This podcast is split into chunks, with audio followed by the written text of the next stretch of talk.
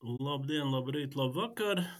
Jūsu uzmanībai raidieraksta Baskets studija 2 plus 1 kārtējā sērija, kurā atkārtošos divi tiesam mēs, raidījuma vadītājs Guns Keisels un jūsu iesūtītie jautājumi. Un plus viens šodien ir uh, cilvēks, kurš orientējās Latvijas basketbolā ļoti labi, cilvēks, kurš strādā Latvijas basketbolā, nu, nu jau var teikt, dažādās kapacitātēs. Latvijas Universitātes komandas galvenais treneris Gunārs Gailītis. Tātad sveiks, Gunār! Sveiks, Gunti! Sveiciens klausītājiem! Mm, jā, un uh, uzreiz uh, piesaku galveno tēmu gan mūsu sarunai, gan arī, es domāju, vispār uh, šonadēļ Latvijas basketbolā. Tad, tad sestdien, 17. februārī, 19.30 Zemgales Olimpiskajā centrā Latvijas basketbola užvaldes kausa izcīņas finālspēle. Nu, tāds Rīgas derbijs, VF Rīga pret Rīgas zeļiem.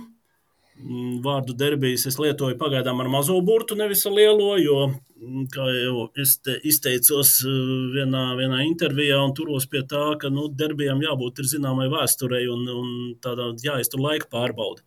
Lai tas būtu īsts derbijs, jā, bet nu, šogad arī abas komandas ir parūpējušās par to, lai būtu intrigs savstarpējās spēlēs. Abas komandas arī rūpējās par savu publisko tēlu, un basketbols viņu izpildījumā ir ne tikai basketbols, bet arī ar tādām zināmām izrādes elementiem. Tā kā ļoti ceru, ka interesanti būs arī sestdien. Jālgavā, un starp citu, biļešu nemaz nav daudz palicis vairs kasē. Tā kā, tā kā pasteidzieties, iegādāties, ja vēlaties apmeklēt spēli klātienē, vai arī LTV 7 translācija būs tiešraidē. Uh, Atkārtoju vēlreiz, sestdien, 19.30. Bet, jā, unikāls, unikāls, nu, unikāls, unikāls, bet katrā ziņā neparasts gadījums, ka trīs dienas pirms kausa fināla spēles šīs pašas komandas bija sapārots arī Latvijas-Igaunijas līgas kalendārā. Tas, protams, bija darīts bez nolūka, bet nu, tā sanāca, un tas varbūt piešķir tādu zināmu šarmu arī, arī šim duelim un kaut kāds varbūt iezīmē nu, kaut kādas papildus dimensijas. Spēle bija vakar. Vēfs uzvarēja diezgan pārliecinoši. Tātad gala rezultāts 98 pret 77, revanšējoties par zaudējumu pirmā apļa mačā, kur zeļi bija pārāk savukārt ar 93, 86. Gunār, tu biji klātienē vakar spēlē. Nu, kā patika basketbols un tas, kas bija ap basketbolu? Varbūt atkāpēji arī tā sakrita, kad eh, tajā jaunā gada sākumā arī sapārojās. Pirms tam Užavas kausā gan mēs ar Ventspili spēlējām, gan kausā, gan Latvijas-Igaunijas līgā, gan arī bija, man liekas, Ogra Liepā arī tur sanāca. Bet eh, runājot par, par, par vakardienas spēli, atmosfēra bija, bija patīkama, daudz skatītāju, arī tā akcija ar, ar tām, ar tām mantiņu uzmešanu pirms spēles, tas Latvijas basketbolam eh, nebija notikums. Uh, Un, nu, tā, kad tā jāspēlē tās divas spēles ir īsā laikā, katra, nu, katra ir svarīga. Nu, tas ir tāds bišķiņš, nu, varbūt neierasts, varētu teikt, tāda sērija, kur nav sērija. Jā, šī gadījumā tā sanāk. Jā. Bet, nu, vakar Vēfs, nu, diezgan pārliecinoši kontrolē to spēli, aizgāja priekšā. Uh, otrās ceturtais sākumā, un, un lai tas pārsvars brīžiem bija zem desmit punkti, bet ap, ap desmit, patsmit nelielie. Tā arī viņš turējās. Tas, tas beigu rezultāts varbūt nu, īsti neatspoguļo to spēles gaitu, jo 21 ja, bija beigās. Tas bija laikam lielākais arī pārsvars visā spēlē. Bet no nu, abas komandas bija labākos sastāvos, laikam, kas pieejams ir līdz ar to. Nu, vai būs labākos arī sestdien, jo tur viens spēlētājs, Ričards Vanaks, potīti pagriez un nu, nu, Tā izskatās diezgan nepatīkami. Kaut gan viņš spēlēja pēc spēles, viņš aizkliboja diezgan pamatīgi. Tā kā redzēsim, tad, kas notiksies, kā, kā metpersonās zēļu viņi spēs uh, savest kārtībā. Uh, jā, nu, faktiski pirmajā mačā bija arī epizode, kad FM šķiet bija 11 punktu pārsvars, 4. ceturtais sākumā. Uh, Un tomēr beidzās, beidzās tā, kā beidzās. Zēļi nospēlēja daudz labāk pēdējo ceturto vispār un, un galotni tā skaitā. Bet, eh, nu, tā, ja par spēles saturu runājām, pamanīja kaut ko, kaut ko tādu, kas eh, bija būtisks atšķirības ar pirmo un otro maču. Es tā baigi negribētu tur vilkt eh, paralēlus ar to pirmo maču, jo tur tomēr bija da, daži spēlētāji ļoti svarīgi, kas nav vairs komandās. Adams un, un Piņēro bija. Uh, un, un Lācis bija. Jā, un, bet nu, varēja redzēt, ka Vēfam ir liels pārsvars grozu tūmā. Jā, nu, Toro tur nu, ļoti jaudīgs. Jā, Zigmārs Raimo tomēr nespēja nu, ar, kaut ar auguma parametriem, varbūt arī gan cīņa, cīņa pa bumbām. Bet, manuprāt, tāds varbūt mazāk redz skatītāji tādu aizsegu uzlikšanu. Jā. Tas toro, tā, tā, tā miesas būve atļauj, atļauj tādiem metējiem, nu, VF tikt pie labām situācijām. Jā.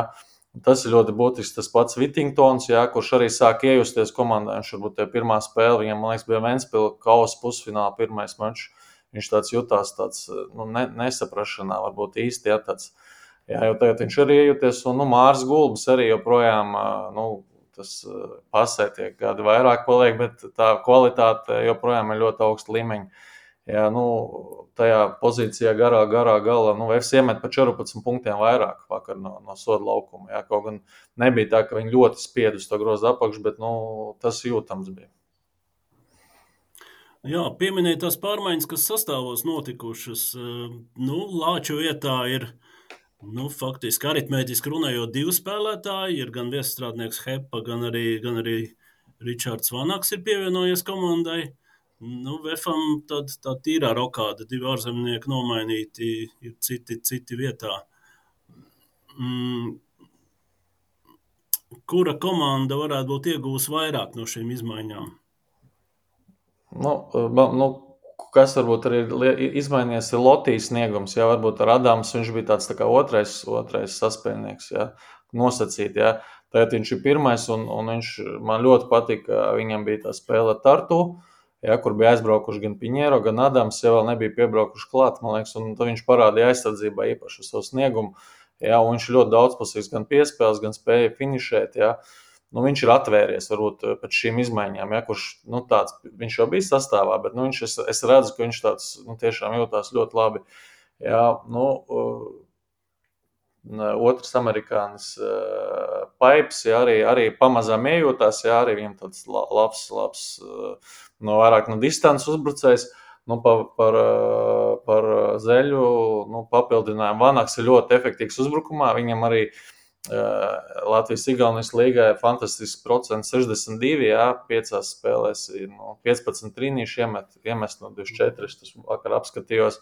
Tiešām au, augsts procents, ļoti augsts. Jā.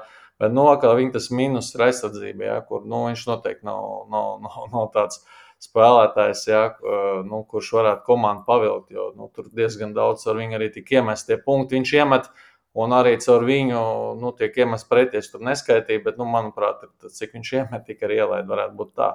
Nu, par to hepu es grūti pateikt. Viņš ir vēl šobrīd tāds lomas spēlētājs, vai viņš būs tāds līderis. Es nezinu, grūti pateikt.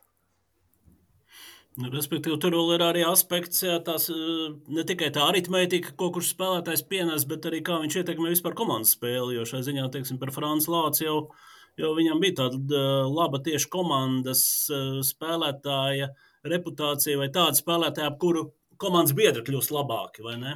Jā, nu, tur bija viņam ar Zigmāru Raimo, kā viņas tur visu laiku kopā liek. Gan, gan, nu, viņi ļoti tiešām tāds, tās arī, arī, arī kā saka, tie, tie highlighti, kur viņš tur tika iekšā, kā saka, topos, jā. Nu, tas arī daudz bija tāds uz, uz jušanu vairāk, jā, uz, to saprašanos savā starpā. Kurš, kur, nu, to pat varbūt citreiz nevar īsti iemācīt. Tas vienkārši tāds no spēles lasīšana, no viena otru saprašana. Jā, nu, jācer, ka tas noderēs tagad 3 pret 3 basketbola izlasē, kur tas savstarpējā saprašanās tiem zēniem, kas ir laukumā, ir pat laikam vēl svarīgāk. Nu, jā, tur, tur, tur jau viņš parādīja lācis tieši, kad nu, labi, labi nostartēja pagājušajā gadā. Mm, jā. Uh, Kā ir no treneru viedokļa? Tā tad ir, ir ļoti svarīga spēle regulārajā uh, sezonā, kur ir eh, rezultāts, protams, ir svarīgs, ietekmē pozīciju, bet nu, tas nav dzīvības vai nāves jautājums. Un tāpēc trīs dienām ir uh, spēle, kurā vienā mačā izšķirās, vai būs trofeja vai nebūs. Nu, ko treneris šai, šādā gadījumā, kāds varētu būt tas domgājiens, uh, pietaupīt kaut kādas taktiskās lietas, vai tieši otrādi mest gal, galdā visus trumpjus, lai iebaidītu pretinieku vēl vairāk? Nu, tā, tā grūti pateikt, ko domā treneris. Nu, pirmais, Ka, ko es arī pamanīju, ka viņi arī liela iespēja, ka Latvijas-Igaunijas līga arī būs ceturtajā finālā. Mums šobrīd viņi ir pozīcijās, ka viņi arī, arī tur varbūt vēl pēc tam mēs arī sagaidīsim kaut kādu sēriju. Ja? Bet nu, tas, ka Vanaks tur dabūja to potītas traumu, kā es teicu, nu, likās vismaz vizuāli, ja, ka tas nu, nav tā, ka drusciņi pagriezis, ka tur tās nu, diezgan sāpīgi ir un viņš turpināja spēlēt, nu, tad īsti laikam kaut kāda baigā taupīšana nebija. Gan jau ir nu, šīs spēles, kas sako vienotrai, parasti viņas nemēdz būt vienādas. Ja, ir, jo nu, skaidrs, ka Vēfs ir kaut, kaut kur ieguvis, ja, un tad nu, tagad noteikti zēļi domās, kā to viņa to trumpis, kur viņi izmantoja labi, kā to no, apturēt. Ja. Un līdz ar to, tad, nu, vai viņiem izdosies vai neizdosies, un Vēfs arī ir. Nu, redzējis kaut kur zeļu, tās stiprās puses, atkal to mēģinās noslāpēt. Ja? Nu, tas, ka redzēsim, vai izdosies kā abas komandas spēlē ļoti rezultatīvi, daudz tālmetieniem. Nu, es domāju, ka tur tāpat tās būs nav liels rezultāts, ja 90 punktiem kurā gadījumā. Nu, jo interesantāk skatītājiem. Nu, jā, jo nu, lielāks rezultāts tad visiem patīk tie tālmetieni, danki un tā tālāk, ātrie uzbrukumi. Jā, jā.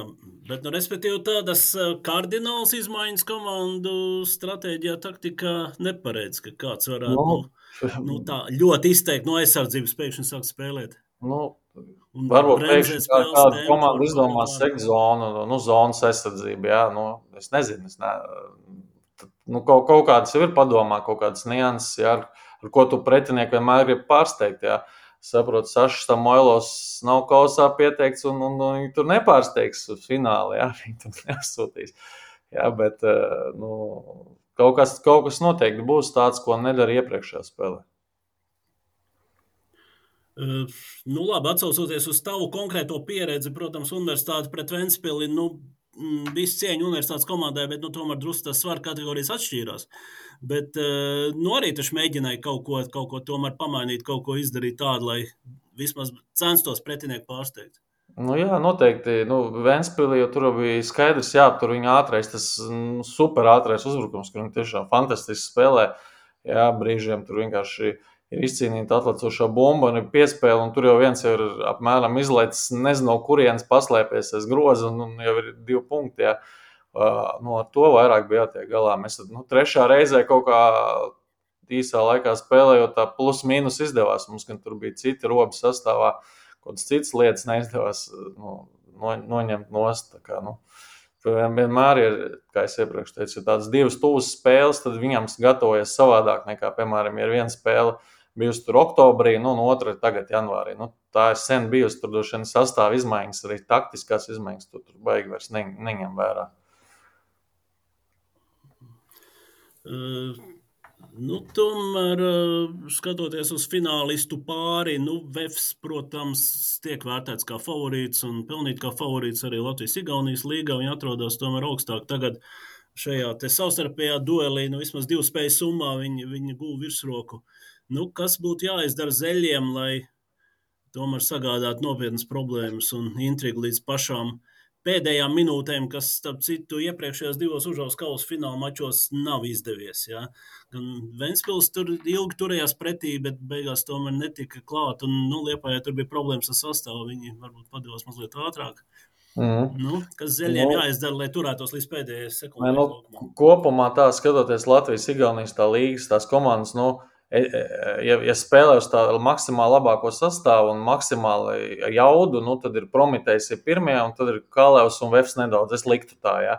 Un, un ja Vēfs spēlē tā, kā viņi spēlēja, ja Ventspīlī iesāka to spēli pusfinālā otro, ja, tiešām maksimāli atdevi jaudu, visu enerģiju, nu, zeļiem nu, grūti, jo viņam, ja, ja mēs saliekam kaut vai pirms starta pieciniekus, ja, kā viņi tur vakar sāka spēli, Tad vienīgais Osborne varētu likt tādā nu, līdzvērtīgā pozīcijā pret, eh, pret eh, Vēfu, ja nu, noliek pret Bertānu. Ja, kurš, nu, kurš, kur Osborns varētu būt teiksim, tāds daudzveidīgāks, gan aizsardzībā, labāks, gan uzbrukumā, gan metiens, gan, gan caurgājiens. Bet tā, ja mēs liekam tīri uz, uz, uz, uz tādu individuālo meistarību, es visur web spēlētājus tos starta piecinieku likt augstāk. Un zeļiem vajag vienkārši nu, ar izcilu precizitāti un darba aizsardzībā. No enerģija, enerģija viņiem vienmēr ir. Ja jau man liekas, vakardienas spēle tik nebija, ka viņi ielaida uh, otru lielāko punktu skaitu vispār klubu vēsturē. Ja, ja mēs te ņemam, viņam laiks bija Vēnspils 100, un arī pārsvars bija, vai tik viņi promitēja, man nezaudēja toreiz virs 20. Jā, tajā otrā spēlē. Līdz ar to nu, viņam arī bija lielākais zaudējums, viens no lielākajiem vispār nu, sezonā, un tas arī tā kaut kā ietekmēs to visu. Bet, nu, e, es Nu, teicu, drīzāk ka... tādā motivācijas, jā, motivācijas nu, virzienā vai iebiedēšanas. Nē, nē nu, tur nav ko iebiedēt. Viņi ies, ies tur viena spēle, un, un tas ir nu, pilnīgi savādāk. Ja neitrālā laukumā, tad tomēr Tvefs, Tvefs spēlē savā laukumā. Pirms tam arī zeļi, zeļi bija Daugos sporta namā, kur ar tomēr tāds specifiskāk, ja tā visa tā atmosfēra. Bet tur būs nu, tāds līdzvērtīgāk, nu, nebūs mājas, mājas laukums nevienam, ne otram. Tā arēna arī tāda varbūt, nu, kad tukša tur diezgan man nepatīk, nemājīgi ar cilvēkiem. Droši vien, kad ir daudz, daudz jaudīgāk, viss būs uztaisīts arī, es domāju, kā iepriekšējos finālos, kad tur viss tas noformējums ir uzreiz cits, cits tāda, nu, skats uz to laukumu un tā tālāk arī spēlētājiem pašiem, nu, atdeves ziņā. Nu, nu, grūti man pateikt, ka nu tādu zeļu kaut kādus ar ko viņiem būtu jāpārsteidz. Nu, viņiem nu, jābūt labākai precizitātei, nu, jānotur grozs, groz, jā, savējais labāk un, un aizsardzība no 98 punktiem nu, grūti vinēt. Un kādam spēlētājam jābūt lielai dienai uz metieniem, vai ne? Nu, jā, viņam jau pat vairāk. Jau. Nu, jā, tur jau at, tie spēlētāji pietiekoši daudz. Uģis Pinēte, jā, var izšaut Dāvids Vīksne, jā. Juris Vītols, viņam ir bijusi labas spēles. Nu, Tā kā nu, VFM arī tur ja visi veseli, arī tur astoņi, astoņi tādi rotācijas spēlētāji, kas arī var jebkurš izšaut. Pietiek nu, kvalitatīvi spēlētāji abām komandām.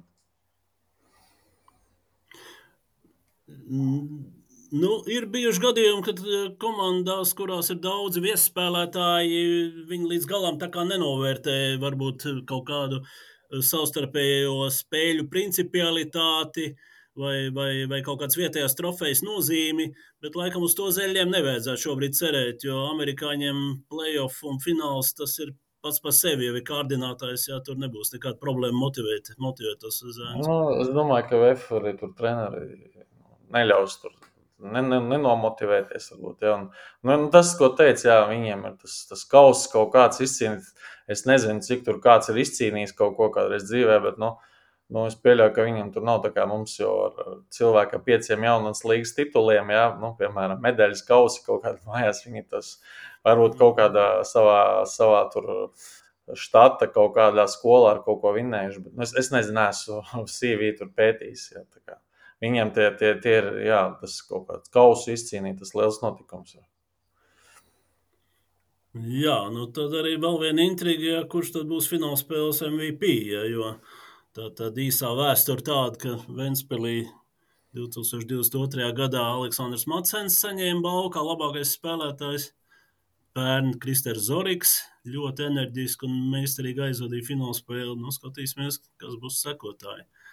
Pretendentu daudz VF komandā vienā pašā, jo tur ir gan amerikāņi, gan arī sezonas sensācija Roberts Blūms. Jā, nu, Roberts Bišķiņš pēc, pēc tā 41 punktu spēles tur bija nosēdies, man liekas, viņam tāda pār, nu, nu tie vismaz tā. tā, tā gatavojās finālam. Varbūt gatavojās, varbūt arī tas, ka tur ir tā, tie visi, visi ierindā, jo viņiem pirms tam kāds visu laiku nebija, tad varbūt viņam tā minūtes loma bija lielāka, jā, tagad arī ar to bumbu viņš varbūt tik daudz nespēlē, līdz ar to nav arī tik daudz iespēju. Mm, jā. Labi, nu skatīsimies, kā būs. Es ļoti ceru, ka būs interesanti, jo par šovu ir gādāts. Kā jau es teicu, biļešu kasē ir palicis maz, jā, tur ir interesi gan no jaungauniekiem, gan, gan arī no, no citām pilsētām, arī no sporta skolu audzēkņiem. Tā kā zālē svētku atmosfēra būs pilnīgi noteikti. Un, un to varēs izbaudīt gan tie, kas tie, kas būs klātienē, gan arī, protams, LTV 7 tiešraides vērotāji.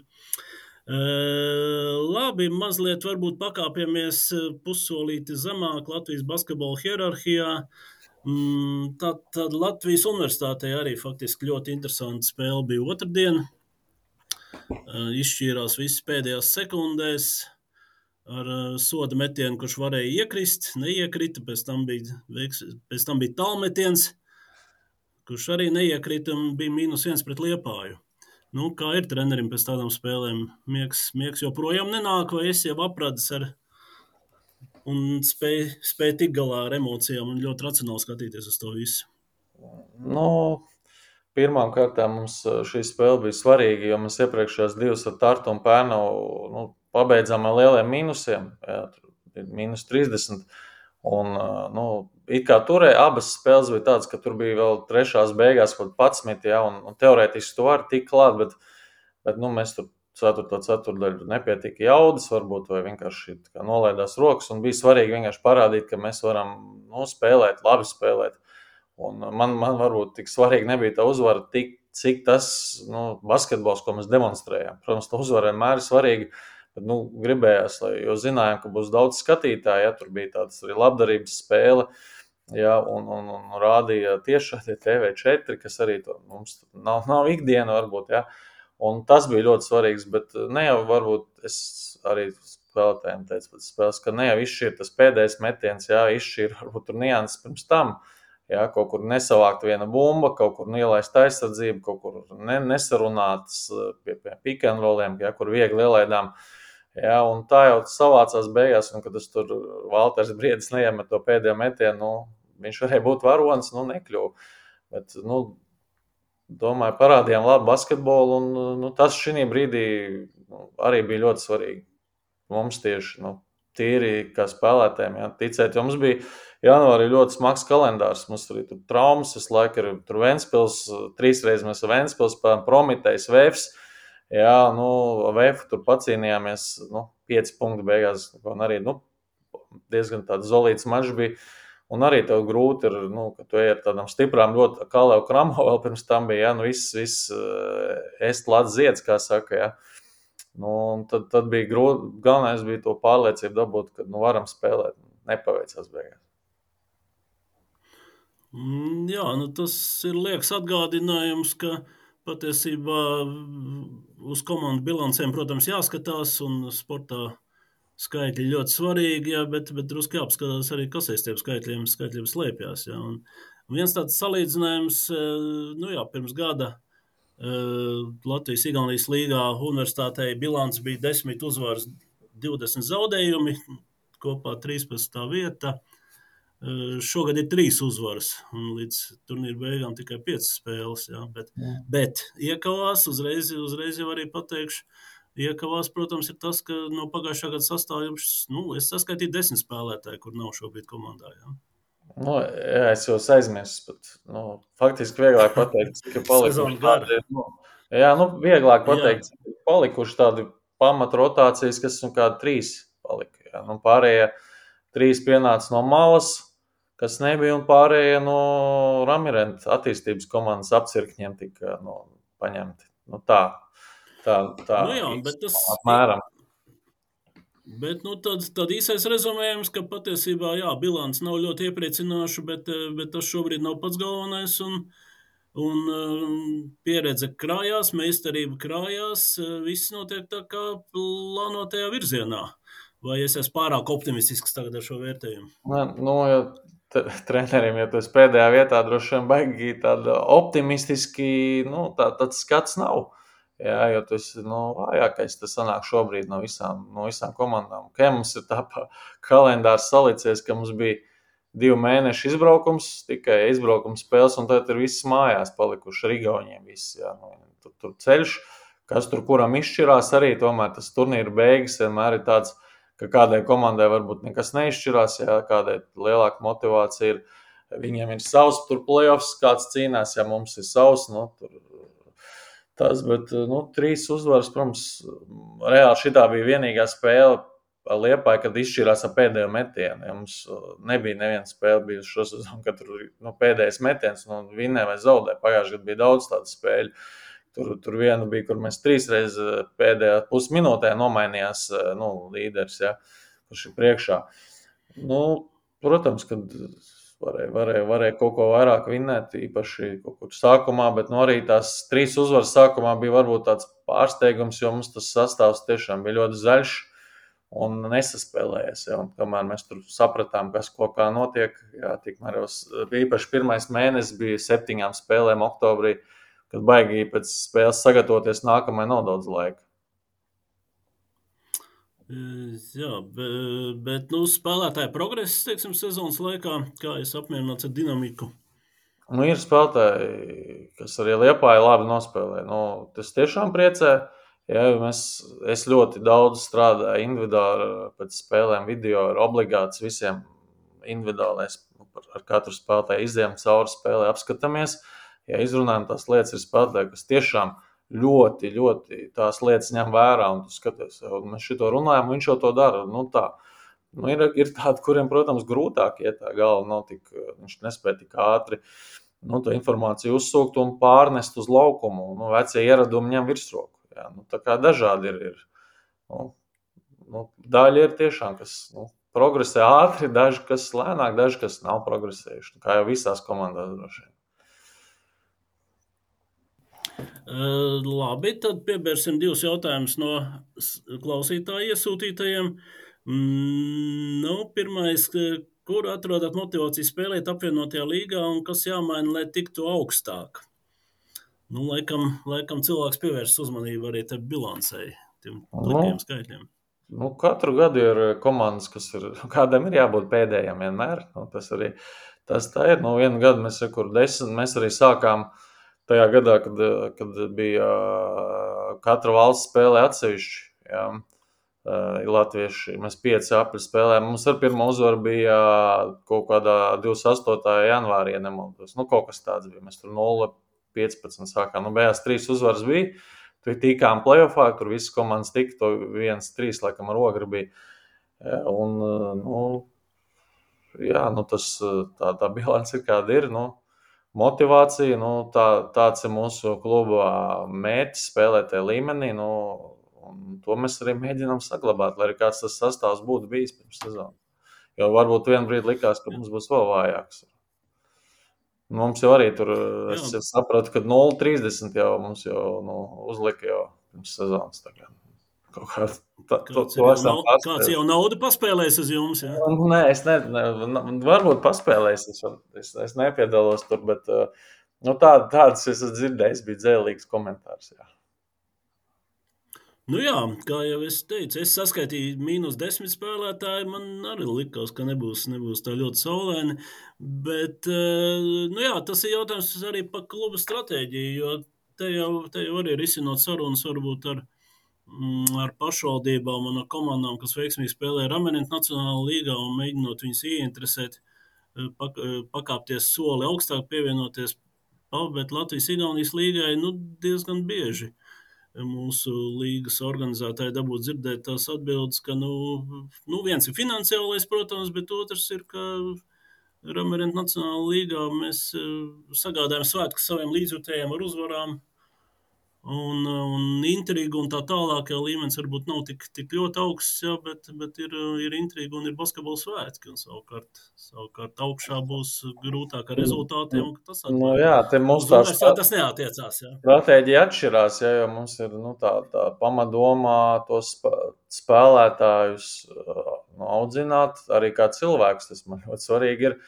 Lai viņi arī izaugtu kā tādi uzvarētāji, varbūt ārpus, ārpus uh, nu, laukumu. Tie, kas nespēlē, kur mums ir pirms, mēs te pasniedzam tādus tā piemiņas krēklus spēlētājiem, kas ir mums ilgadējie, virs simts spēlēm nospēlējuši. Nu, Harijs Rubenis mums tāds bija spēlētājs. Jā.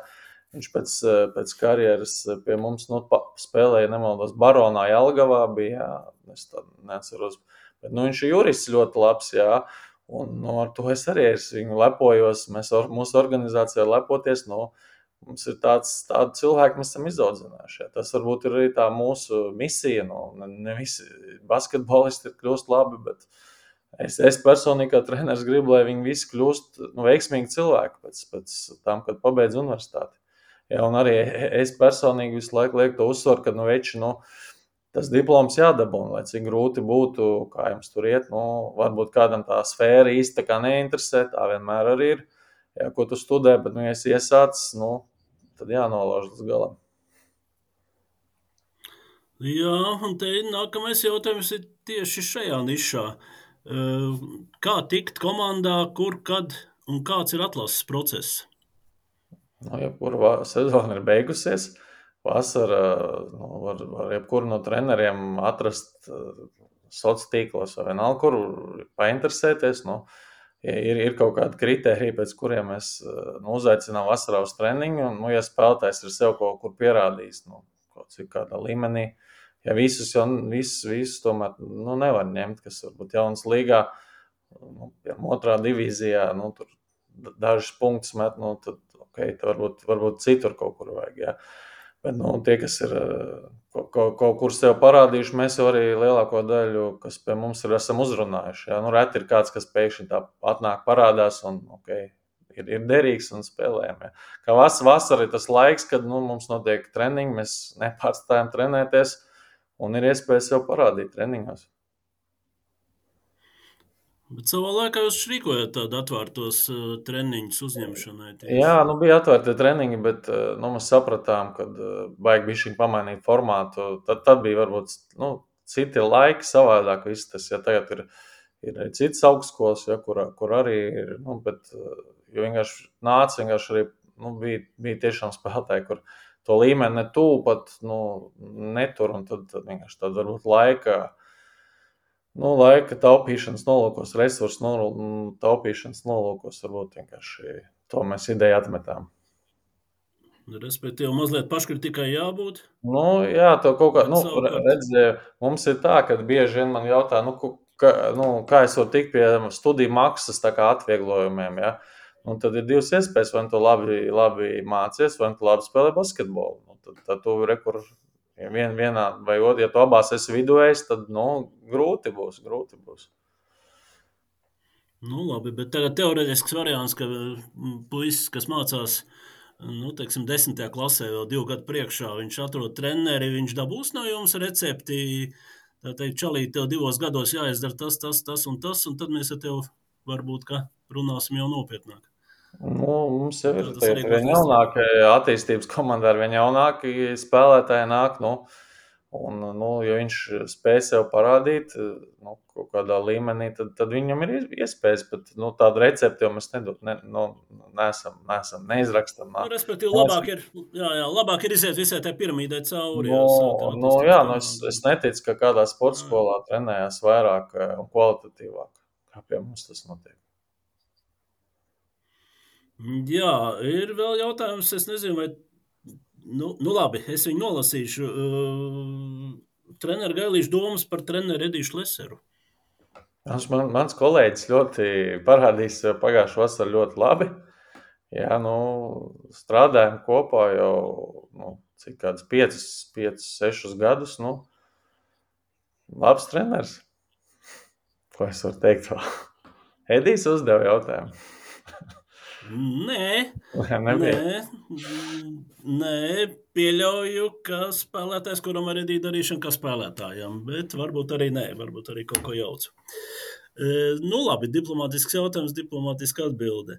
E, jā, arī tāds vispārējais jautājums, kā atšķirties un kļūt labākam par konkurentiem. Nu jā, droši vien uz tik vispārēju jautājumu laikam būs grūti dot konkrētu recepti. Nu, konkurentu nu, jāstrādā, grāmatas jālasa daudz, jo nu, es ar, arī daudz, daudz lasu un, un arī saviem spēlētājiem dodu. Jā, nu, jāizdara vairāk, kvalitatīvāk lietas nekā citi dara droši vien.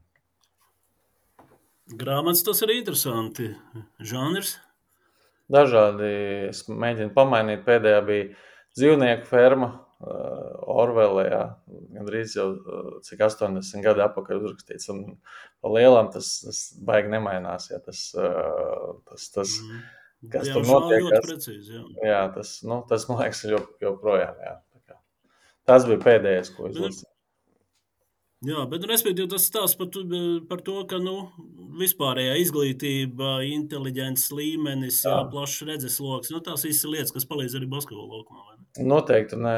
Man liekas, tā grāmatu lasīšana, es, ka Jēkabīlī strādāju vienu gadu, jo mums sanāca ļoti tālu tie braucieni, tad es sāku tā lasīt, un nu, varbūt aizrāvos vairāk. Un, nu, ja, faktiski tas, tā literatūra var būt dažāda. Ja, Bet eh, nu, tas tavs domu gājiens noteikti arī, arī spēja izteikties, un, un tas viss noteikti tas nāk tikai par labu.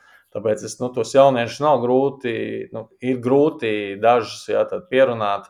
Jā, vai uz jautājumu, kāda ir tava pēdējā grāmata, ko izlasīju, sākās tāda dziļa pauze. Jā, kā visi lasa, bet neatcerās, kas bija pēdējā grāmatā. Bet, nu, nu, kopā tie, kas gribēs, tie, tie, tie to darīs. Ar, ar nu, vāru jau tur nepiespiedīs. Mm, jā, uh, labi. Atgriežamies pie basketbola. Uh, nu, Latvijas universitātē jā, tā necilā pēdējā vieta šobrīd ir, šobrīd ir jūsu, bet um, tā pašā laikā Latvijas klubiem es teiktu, ka ir veiksmīgāka sezona nekā iepriekšējās. Jo nu, šobrīd četras komandas tā stabili ir. Playoff astoņniekā piektā bija uz robežas. Nu, Liepājai, diemžēl, pēdējais laiks nav bijis ļoti veiksmīgs, tā kā viņi tagad mazliet paslīdējuši zemāk, bet arī pavisam nav zaudējuši cerības. Nu, kas notiek? Mēs kļūstam labāki vai, vai Igauniem līmenis pazeminās? Man liekas, katru gadu šis jautājums tiek cilāts. Nu, līdzīgs tas līmenis ir visu laiku. Ja kāds klubs, kur Vīms ir noiet uz leju, ja, nu, viņam tur Viņam apmēram ir tas stāsts līdzīgs kā mums. Viņiem tikai nu, viņi dabūja labu leģionāru. Tagad tā kā tas aizgāja prom vai pārdevis, es nezinu, tad ir cits kā labs. Ja. Bet nu, tas pats pērnā ir ļoti saņēmusies. Ja. Rapla atkal tā nīkuļo. Ja. Mums, mums jau arī tas pats, ka zeļi parādījās atkal kaut kāds nu, mūsu tādu nelielu dīķīti, krietni pajaucē, ja, basketbolu tādu, kur jau tāds tā kā norimies viss bija. Ja nu, ogra liepā visu laiku arī tur nu, šeit tad augstāk, šeit tad zemāk. Jā, nu. Tā kā līdzīgi viņiem tikai vienīgais tas Tallinas kalevs, tas ir vienmēr tāds, tas, tas otrs kalevs, ja ne kramo, tas vienmēr ir nesaprotams. Jā. Bet, nu, es domāju, ka tas līmenis ir ļoti līdzīgs, kā kuru gadu, kā tur, kā, kurai komandai komplektācijas sajiet, tur budžeti kādam vairāk, kādam mazāk. Bet es, nu, man liekas, ka to tā grūti salīdzināt. Es domāju, viņš ir ļoti līdzīgs un līdzvērtīgs no abām valstīm. Nu, labi, bet tad vēl jautājums par Latvijas universitātes šo finišu taisni. Pieci pretinieki no Igaunijas. Starp viņiem nav ne Kalēva Kramo, ne arī Tartu komanda, kas arī tā stabili ir playoff astoņniekā, respektīvi visi pieci turpat no tabulas mm, vidusdaļu un uz leju. Un, nu, jums pat teorētiski nav izredzes vairs iekļūt labāko astoņniekā Latvijas-Igaunijas līgā, ja, bet vēl ir iespējas pat iekļūt Latvijas čempionāta izslēgšanas turnīrā, kur šogad viena komanda liek, viena nepiedalās. Valmiera šobrīd jums ir uzvara priekšā, turklāt viņiem ir savstarpējā spēlē pārsvars. Bet, nu, nav arī tā, ka pilnīgi bezcerīgi. Kā jūs skatāties uz tām pēdējiem pieciem mačiem? Tādu nu, lielu apetīti. Nu, jā, tad pirmais ir pauze, divas nedēļas. Jā, tad nu, jāsavet kārtībā, veselība ir jāatjaunojās nu, mentāli. Jā, varbūt kādam jau tas, tas, tas treniņu process ir nu, pā, grūts bijis pārāk, tīri nu, mentāli. Jo, jo mēs no rīta agri mēs divreiz nedēļā trenējamies un celties eh, pusseptiņos uz treniņiem iet, nu, nav, nav viegli. Bet, nu, Katra uzvara mums ir kā svētki, un es tur baigi tabulā neskatīšos. Nu, protams, liepais uzvara mums būtu krietni to dzīvi, varbūt šī jautājumā eh, atvieglojas, bet eh, nu, arī tiem, kā es teicu iepriekš, tiem igauniem, nu, viņiem arī savs plēvs, viņiem arī viens liekais, vai ne, tur sanāk. Viņiem ir deviņi, ja? vai, vai cik viņiem mas, cik ir Igauni. Jā, viņiem nav laikam. Liek. Viņiem ir astoņi. Viņiem, jā, viņiem tur visi pagājuši gadu bija rakvera, jā, viņiem bija tur cīņa beigās, ja tur. Jā, Bet nu, viņi arī, arī, nu, arī cīnīsies. Neviens negribēs palikt astotais pret Kramo spēlēt vai septītais pret uh, Tartu spēlēt. Ja? Tā kā nu, tas arī tas pats, tas kalēs. Viņu dāvināt jau neko nedāvinās. Nē, nē, nē, nē, nē, nedāvinās neko. Bet... Tur būs tāpat. Visas spēles būs, nu, nu sišanās. Nu, sišanās būs. Nu, tā kā mums ir apla pirmā, tālāk es nu, nezinu, kā tas, kas, kas ar ko. Es Es to secību arī nepateikšu tagad, bet, eh, nu jā, bet, nu, respektīvi, to Valmieras muguru jūs redzat vēl priekšā, jā, nav tā, ka, nav tā, ka šī sezona tiek eh, nākotnes jā, vārdā. Mums arī, ja mums būtu pēdējā spēle Vīmsiem, man liekas, pēdējā, un mēs būtu pēdējiem, vairs nevarētu nekur vispār tikt, mēs tāpat tās iet, un mums bija, man liekas, pat Jēkabīla ar kaut kad jau sena bija Sotska Rubeņa laikā arī, kad, nu, pēdējā spēle mēs plēfā netikām, Viņi bija un mēs tāpat nu, vinējām, un tas bija mērķis nu, katru spēli vinēt. Nu, nospēlēt labāk, nu, arī tas neko mums neizšķir. Mums tā katra uzvara tas ir tāds, tāds svētki tiešām. Tādi. Jā, labi. Nu, tad gaidīsim no universitātes svētkus pēdējos, pēdējā Latvijas-Igaunijas līgas pamatturnīra mēnesī, bet eh, līdz tam būs vēl vieni svētki. Tad, tad eh, vīriešu valstsēnība pulcēsies pirmdien uz koptreniņiem. Nākamnedēļ divas spēles, 22. februārī Pūkstens 9. vakarā pēc Latvijas laika ir Saragosā spēle Spānijas izlasi, kas jau pat FIBS mājaslapā ir atgādināts, ka tieši Latvija bija tā komanda, kas izmet Spāniju no pasaules kausa, ja, un ka gan jau Spāņi ļoti nopietni gatavojās. Un pēc tam ir 25. Mm, februārī spēle Rīgā ar Slovākijas izlasi. Mm, biļetes vēl var dabūt, bet es nedomāju, ka ilgi vēl varēs dabūt. Ja tā kā skatieties, ja kādam vēl nav, tad pasteidzieties iegādāties. Mm, e, Gunār, es saprotu, ka tev būs pirmā pieredze arī tagad darbā valsts cienībā ar tādu interesantu uh, amata nosaukumu brīvprātīgais treneris. Vai nu, es biju jau iepriekš arī. Nē, es biju pagājušajā gadā, pagājušajā gadā bija tas Lukam, bija tas uh, misija 2025. Tur es biju kā treneris un bija Open Gym treniņi. Tur es arī piedalījos. Tā kā, nu, apritēs esmu bijis. Kā, nu, ši, bet nu, šādā statusā, jā, pirmā. Bet, nu, Lukas tajā to skolu es esmu apguvis kaut kādā mērā. Pastažēri. Šobrīd ir nosaukti 24 kandidāti, no kuriem tiks izraudzīti 15. Tos uzzināsim nedēļas beigās, vai visticamākais, ka pirmdien tā, ka būs absolūti skaidrs par spēlētāju. Varbūt nu, nedod Dievs, ka tur veselībām kaut kas pēdējā brīdī notiek.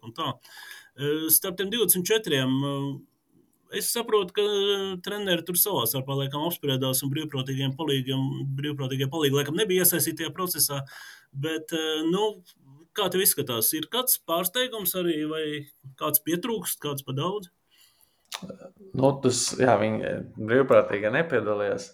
Bet tas saraksts ir liels, jā, un pat grūti tā, ja, ja, ja tur nepierakstīt klāt, ka nav tas vai tas, pat grūti tā saprast, nu, kurš tur ir vai kurš tur nav.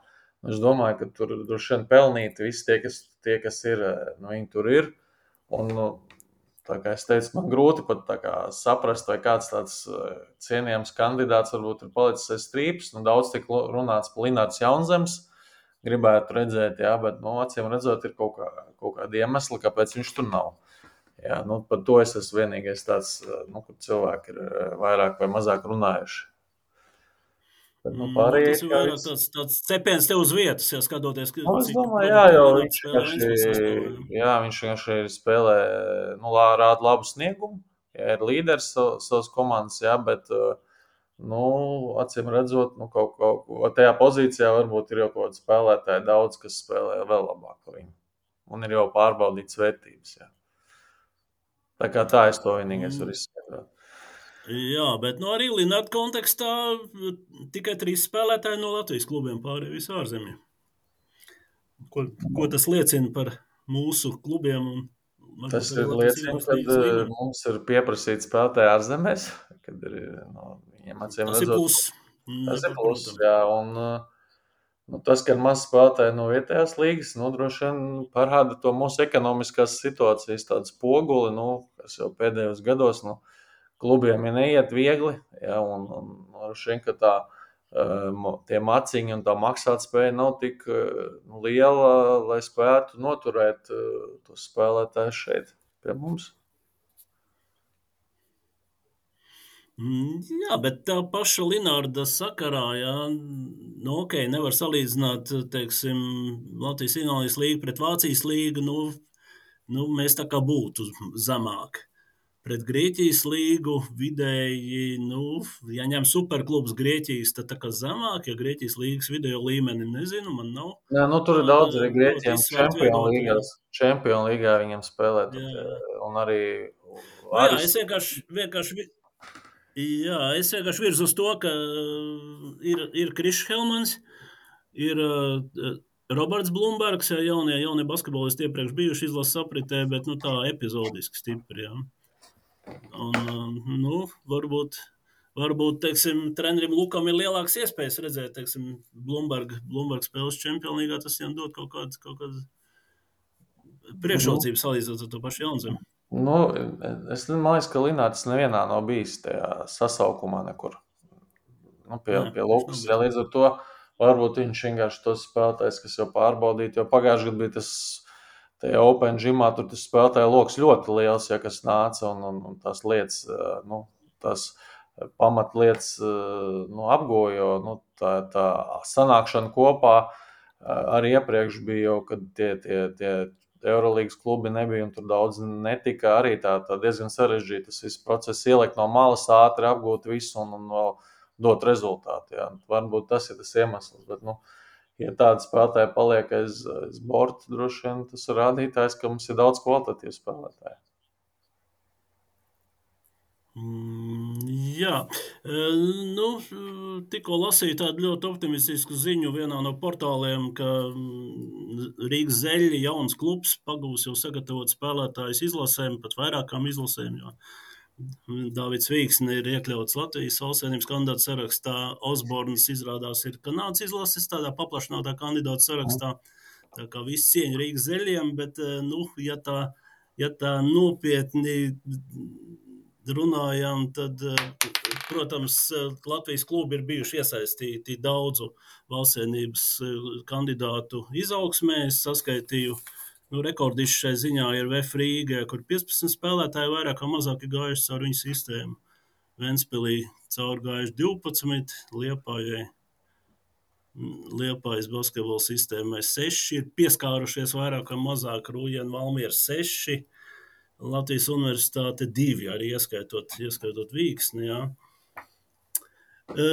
Kāda ir kopējā sajūta valstsienības pēdējo panākumu tādā, tādā mm, gaismā un kontekstā, jā, cik varbūt Latvijas basketbola sistēmas dalībnieki jūtas novērtēti un piederīgi šiem lieliem panākumiem? Nu, es domāju, ka tās pilsētas, kur tie spēlētāji ir izauguši, Noteikti jūtas piederīgi, viņi jūtas, es domāju, lepni. Nu, tas pats, kuru ciems ēsīs, jā, es biju pagājušajā tur nometnē, nu tur visu laiku, kuru viss, ja tev nav kurots krekliņš, tad tu nekas neesi apmēram, jā, nu tā. Nu, tas bija, gan, gan, kad Rodions vēl, vēl pirms tā laika, arī tas bija vēl populārāk, viņš spēlēja Bruklinā, jā, tur vis, visiem bija, nu, viņa tas, tas 0-0 numurs. Uh, Bet es domāju, ka nu, noteikti ir ļoti tos spēlētājiem lepojas tās pilsētas, no, kuriem, no kurām viņas nāk. Un, un viņiem gan ir kaut kādas sagaidīšanas, atsevišķi bija pēc tā pasaules kausa. Jā, un, nu, tas tiešām nu, liek lepoties, ka tie nu, sporta skolas ir izaudzinājuši tos spēlētājus. Ne jau viņi izauga paši kaut kur. Kā, kāds viņiem tos pamats ielika, arī bieži vien paliek tas varbūt nenovērtēts. Tas, nu, tas process, jā, jo, jo tam spēlētājiem jau ir nu, kādus tos pamatus ieliek, kā pēc tam tā māja arī tiek būvēta jā, tik kvalitatīvi. Tā kā, nu, es domāju, ka tur daudz, daudziem ir, daudz ir pozitīvu tādu var, var skatīties skatu.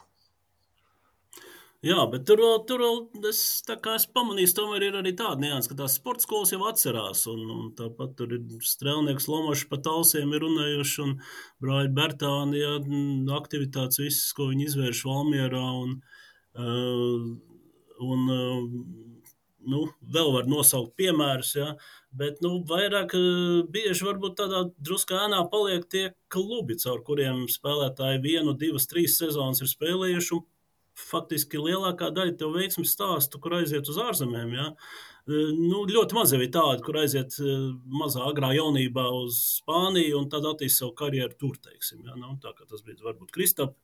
Porziņa gadījumā arī Rolandam Šmitam bija līdzīgi, bet nu, mums ir virkni spēlētāji, kuriem tomēr Latvijas klubi ir devuši, devuši tādu lielu grūdienu. Ir tur kaut kāda, kaut kāda nu, tā kā, tā kā drusku greizsirdība, nenovērtē, nenovērtētā, nenovērtētības sajūta jūtama. Nu, ja mums būtu tā kā futbolā, ja, kur ir tas, nu, tu izaudzini to spēlētāju, viņš pie tevis ir bijis, tad tu pārdod tālāk, tev kaut kāds procents atnāk atpakaļ, nu, tad būtu savādāk. Ja, tad, tad, nu, basketbolā tas viss ir. Naudas nav, naudas nav, jā. Naudas nav, jā, un, nu, Man grūti pateikt, mums ir maza, kur Andrijs, jā, kur mēs faktiski tā reanimējām pēc diezgan neveiksmīga karjeras posma. Nu, tiešām izdevās liels prieks par viņu arī. Viņš kā, kā cilvēks gan pabeidza augstskolu, gan izdomāja, ka viņš grib vēl studēt tālāk, jā, un atrada labu vietu. Gan arī Dārvids tāpat arī. Nu, viņš pēc tā neveiksmīgā posma Vēnspilī, kur viņam tur viņš netika spēlēt, turbūt viņš arī izlēma, ka viņš grib studēt. Ja, tieši pie mums atnāca tajā brīdī. Nu, tad mēs viņam devām atkal kaut kādu impulsu. Nu, Varbūt mums no tā nekāds tāds eh, materiāls eh, nu, labums eh, tīri kaut kādā ziņā. Nu, Dāvida ziņā tur mums bija līgums ar mums, viņš tik zeļi viņu izpirka. Tur varbūt cits stāsts, ja, bet, ja, nu, tā kā Andrijs, An, Andrijam arī gan līdzīgi vēfs viņi izpirka, ja viņi spēja pie mums parādīt labu sniegumu, nu, mēs uz viņiem pirms viņi nepabeidz augstskolu, viņi pāriet uz citu komandu, tomēr kaut kādu arī, nu, gan uz tā kopējā fona nelielu summu, bet dabūjām tādā ziņā. Tā kā, nu, tomēr mēs eh, uz šiem diviem spēlētājiem esam kaut kādu nu, labumu finansiāli arī dabūjuši. Nav tā, ka tikai viņš pabeidz augstskolu un, un viss. Mm, jā, bet, nu, nu jā, nu, respektīvi, bet tomēr tas stāsts ir par to, ka tā valstsēnība, nu, tas ir tāds kopīgs, kopīgs produkts, jā, un tas ir tādu panākumu reizēs arī, arī jāatcerās. Nu, jā, tev taisnība, ka tie klubi kaut kur paliek, nu, paliek viņi nenovērtēti, ja, kad, piemēram, nu, tas pats Vēfs tur viņam iestājas kaut kāda krīze, ja, vai tur, nu, finansiāls, vai viņi slikti spēlē, tad tur, jā, Vēfs tur šitādi tādi, jā, bet to, ka viņiem tas spēlētāji, kas izgājuši caur viņiem, ja tas Artūrs Kuruts, tāpat tas, tas viens posms, ja viņš tur spēlē, ja, nu, to kaut kā visi ātri aizmirst, atcerās tikai, nu, kādiem žēl ir pieņemts tās sliktās lietas vienmēr, jā, ja, un tādas labas lietas, kas paliek ātri, ātri aizmirstas. Jā, nu ko, raudzīsim atgādināt. Raudzīsim biežāk par tādām atgādināties, kā tā arī ar sarunām basket studijā 2 plus 1. Kā brīvprātīgais treneris, ko tu gaidi no šī procesa? Ko tu gribētu iemācīties no Lukas, ko viņš var parādīt tādu, ko neesmu redzējis? Nē, nu, mums treneriem ir tā, ka mums ir certifikāts, ja, izdots uz pieci gadi. Ja, tev, nu, pieci, pieci gadu tā kā tev tā kā iedots termiņš, ka tur strādāt, un pēc pieciem gadiem tev vajag viņu kā atjaunot. Lai atjaunot to piecu gadu laikā, vajag būt nu, visu laiku darboties, ja tu nevari neko nedarīt. Un plus tev ir jābūt 60 stundām apmeklēt kaut kādas nu, kursus, ja tur vai nu kas ar sportu saistīti. Mēs ar treneru Bisotsku Rubēnu runājam, ka tā viena nedēļa Luku bankī, ja, kopā atsver tev tur tās 60 stundas, ja, ko tu pavadīji, nu, ejot uz kaut kādiem kursiem. Ja, nu, ir vienkārši sarunās par basketbolu, vienu no ārpus, ārpus varbūt tiem treniņiem, ja kaut kādām idejām un tā tālāk. Ja. Nu, es, es baigi nesagaidu, tā es tā nedomāju. Vienkārši kā aizies, tā, kā tā arī būs. Ja, nu, vienkārši izbaudīšu to procesu. Jā, nu tad kaut kā vajadzētu mēģināt to, to racionalizēt un birokratizēt tajā mūsu sporta birokrātijas sistēmā. Nē, nu, tas būtu šādi iespēja. Tie, tie, tiešām, nu, nu, jā, tur ir li, ļoti liela birokrātija, lai tur, tur to certifikātu tur nokārtot. Tur, tur tādi dokumenti, šādi vajadzīgi. Ja? Un, un, nu, Bet tas, ka tu varbūt strādā, vada izlasi un neesi, ap, nu, neesi tur kaut kādus kursus, desmit stundas to pietrūkst, un nevienam neinteresē. Jā. Bet, Nu, tā, tādi ir tie noteikumi, un tā jādzīvo. Jā, nu skaidrs. Nu, mēģināsim noteikumus saskaņot ar dzīves loģiku. Jā, tas būtu tā ideāli. Uh, labi, paldies, Gunār. Lielajām basketbola tēmām iz, izskrējām cauri. Te ir vēl divi privāti jautājumi. Kurš dubultamatieru līgas zelts ir bijis pats garšīgākais? Jā, varbūt, bija, varbūt Varbūt te var uzminēt arī, kurš uzdod jautājumu. No, es nojaušu, bet neminēšu. Mums uh, bija, bija dubultā amatieru līnijā NLU tāda amatieru komanda Leifheit, Latvijas universitāte, kur arī visi F treneri paspēja uzspēlēt. Jānis Gailīts, Žeņkus, Uškins un Dāvis Čoders, no bijušais F treneris. Ja, kā, nu, trīs bija, nu, grūti, visi bija tādi ar cīņu un interesanti. Un, es domāju, mums tur tādi foršs kolektīvs bija. Domāju, visiem, kas piedalījās, tas ir tāds atmiņā paliekošs. Un vēl viens jautājums saistīts ar iepriekšējo, vai pietrūkst Leifhead brigādes?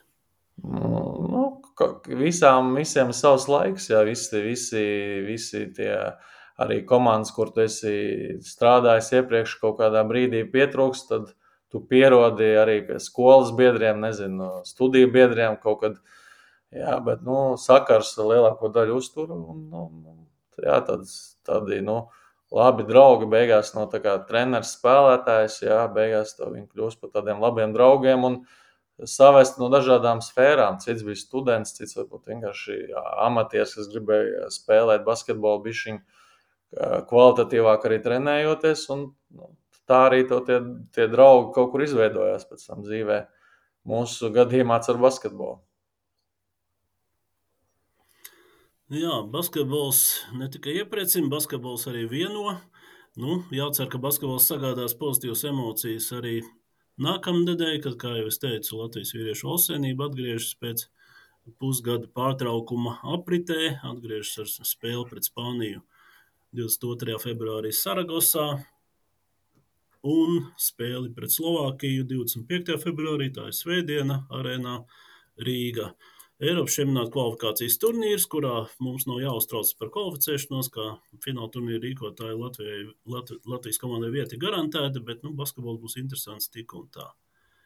Tā kā tiekamies basketbolā, tiekamies arī basketbola studijā 2 plus 1, sakojiet Latvijas Basketbola savienības sociālajiem tīkliem, pieteiksim nākamo viesi, varēsiet uzdot jautājumus, izmantojot šo iespēju. Tā kā tiekamies basketbolā. Basketbols ir foršs.